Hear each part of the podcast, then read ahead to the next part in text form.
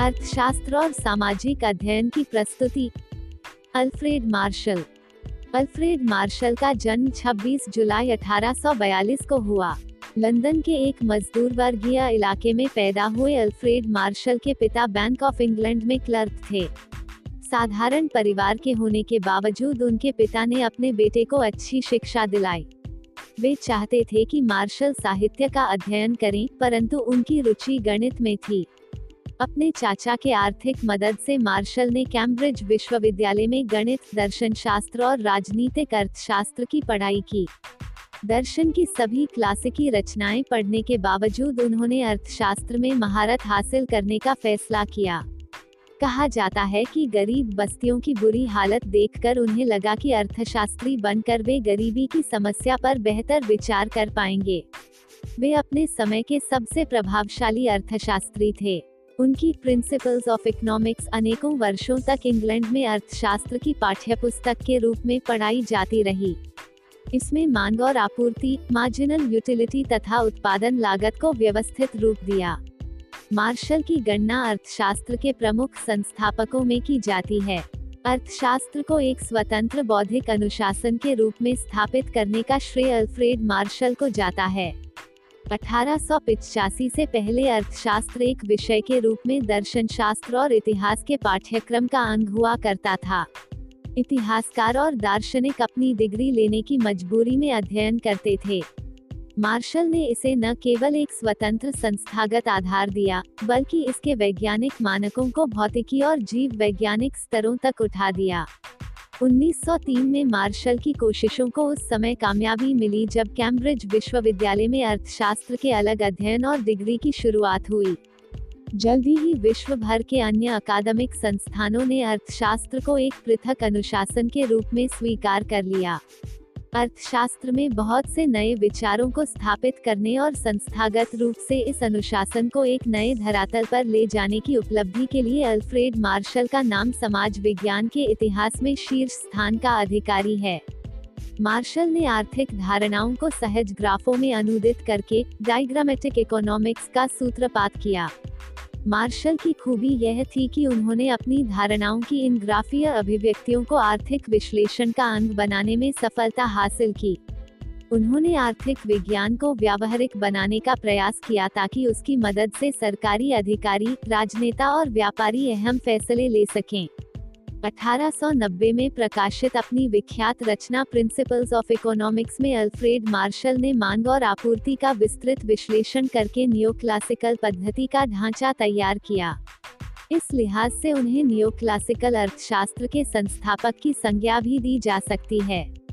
Martial ने बाजारों के एक दूसरे पर पड़ने वाले प्रभाव को नजरअंदाज करते हुए उनका अलग अलग अध्ययन किया और पार्शियल इक्विलिब्रियम एनालिसिस आंशिक संतुलन अवस्था का प्रतिपादन किया। उन्होंने दिखाया कि जब दाम बढ़ते हैं तो फर्में बाज़ार में और ज़्यादा जिनसों को लाती हैं। उन्होंने इसे आपूर्ति का नियम की संज्ञा दी।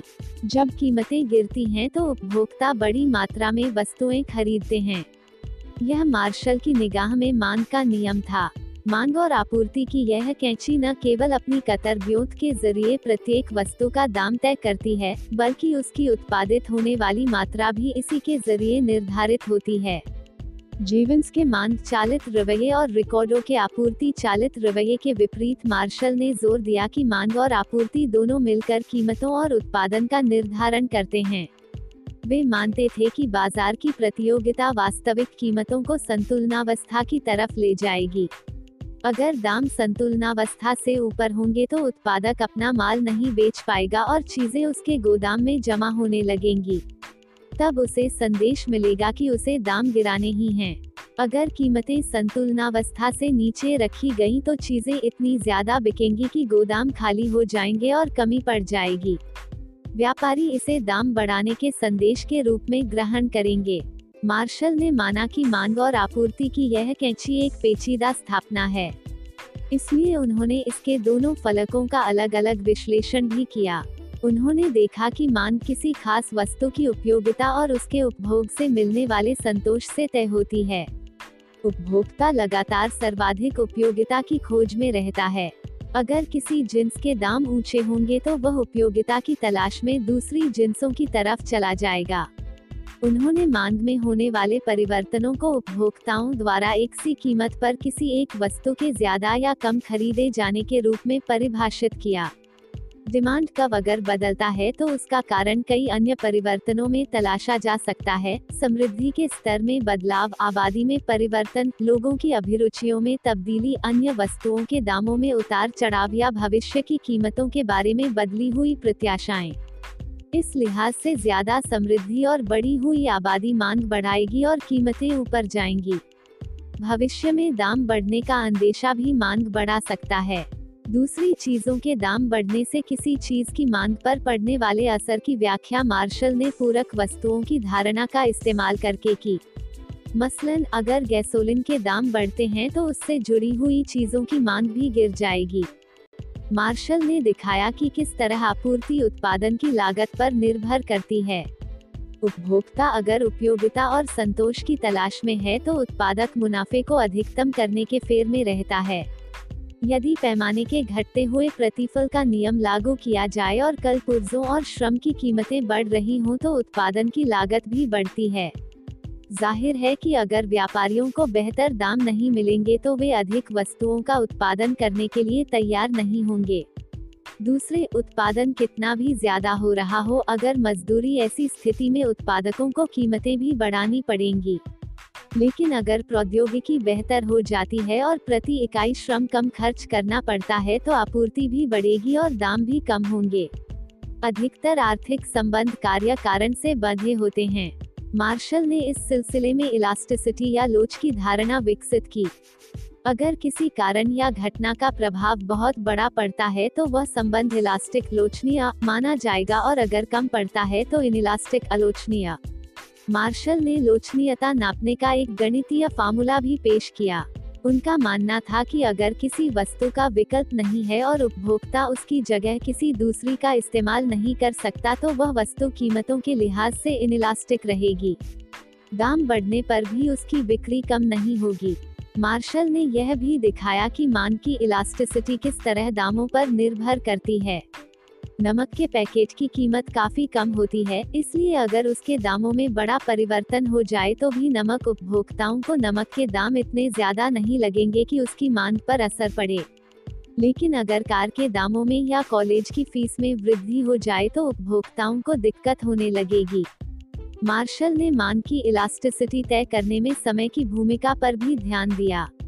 जो मांग आज इलास्टिक नहीं है, यानी दाम बढ़ने पर भी कम नहीं हो रही है, वह कल इलास्टिक हो सकती है। जैसे पेट्रोल महँगा होने पर भी कारें कम बिकनी शुरू नहीं हुई। पर आगे चल कम ईंधन में अधिक चलने वाली कारें बनी, लोगों ने कार पूल करनी शुरू की। इससे पेट्रोल की मांग पर फ़र्क पड़ा। दिलचस्प बात यह है कि अर्थशास्त्र को नीति शास्त्र और इतिहास से अलग करने वाले इस विद्वान को आय के वितरण और गरीबी की समस्या में काफ़ी रुचि थी। उन्होंने श्रम बाज़ार का भी अध्ययन किया जिसमें व्यापारी उपभोक्ता होता है, मांग करता है और समाज व परिवार आपूर्ति करता है। मार्शल ने देखा कि अगर मजदूरी बढ़ जाए तो अकुशल मजदूरों की सप्लाई बढ़ जाती है, पर प्रौद्योगिकी बेहतर होने से अकुशल श्रम की मांग लगातार गिरती है। इससे अकुशल मजदूर कम तनख्वाह प्राप्त होने के कारण गरीबी में रहने के लिए अभिशप्त हैं। खास बात यह है कि इस निष्कर्ष पर पहुँचने के बावजूद मार्शल ने न तो न्यूनतम मजदूरी बढ़ाने की सिफारिश की और न ही गरीबी कम करने के लिए कोई सुझाव दिया। उन्होंने केवल इतना सुझाव दिया कि अकुशल मजदूरों को अपने परिवार का आकार सीमित रखना चाहिए। मार्शल का ज़्यादातर योगदान माइक्रो इकोनॉमिक व्यष्टिगत किस्म का है, पर उन्होंने कुछ मैक्रो इकोनॉमिक समष्टिगत योगदान भी किया है। क्रय शक्ति समता एक ऐसा ही सिद्धांत है जिसके तहत दो देशों के बीच मुद्रा की विनिमय दर बाज़ार के धरातल पर तय होती है। मसलन, अगर एक बर्गर अमेरिका में एक डॉलर में बिकता है और जापान में सौ येन में तो बाज़ार में एक डॉलर और सौ यान की क्रय शक्ति बराबर हुई। भले ही मुद्रा बाज़ार में एक डॉलर दस यान के बराबर माना जाता रहे।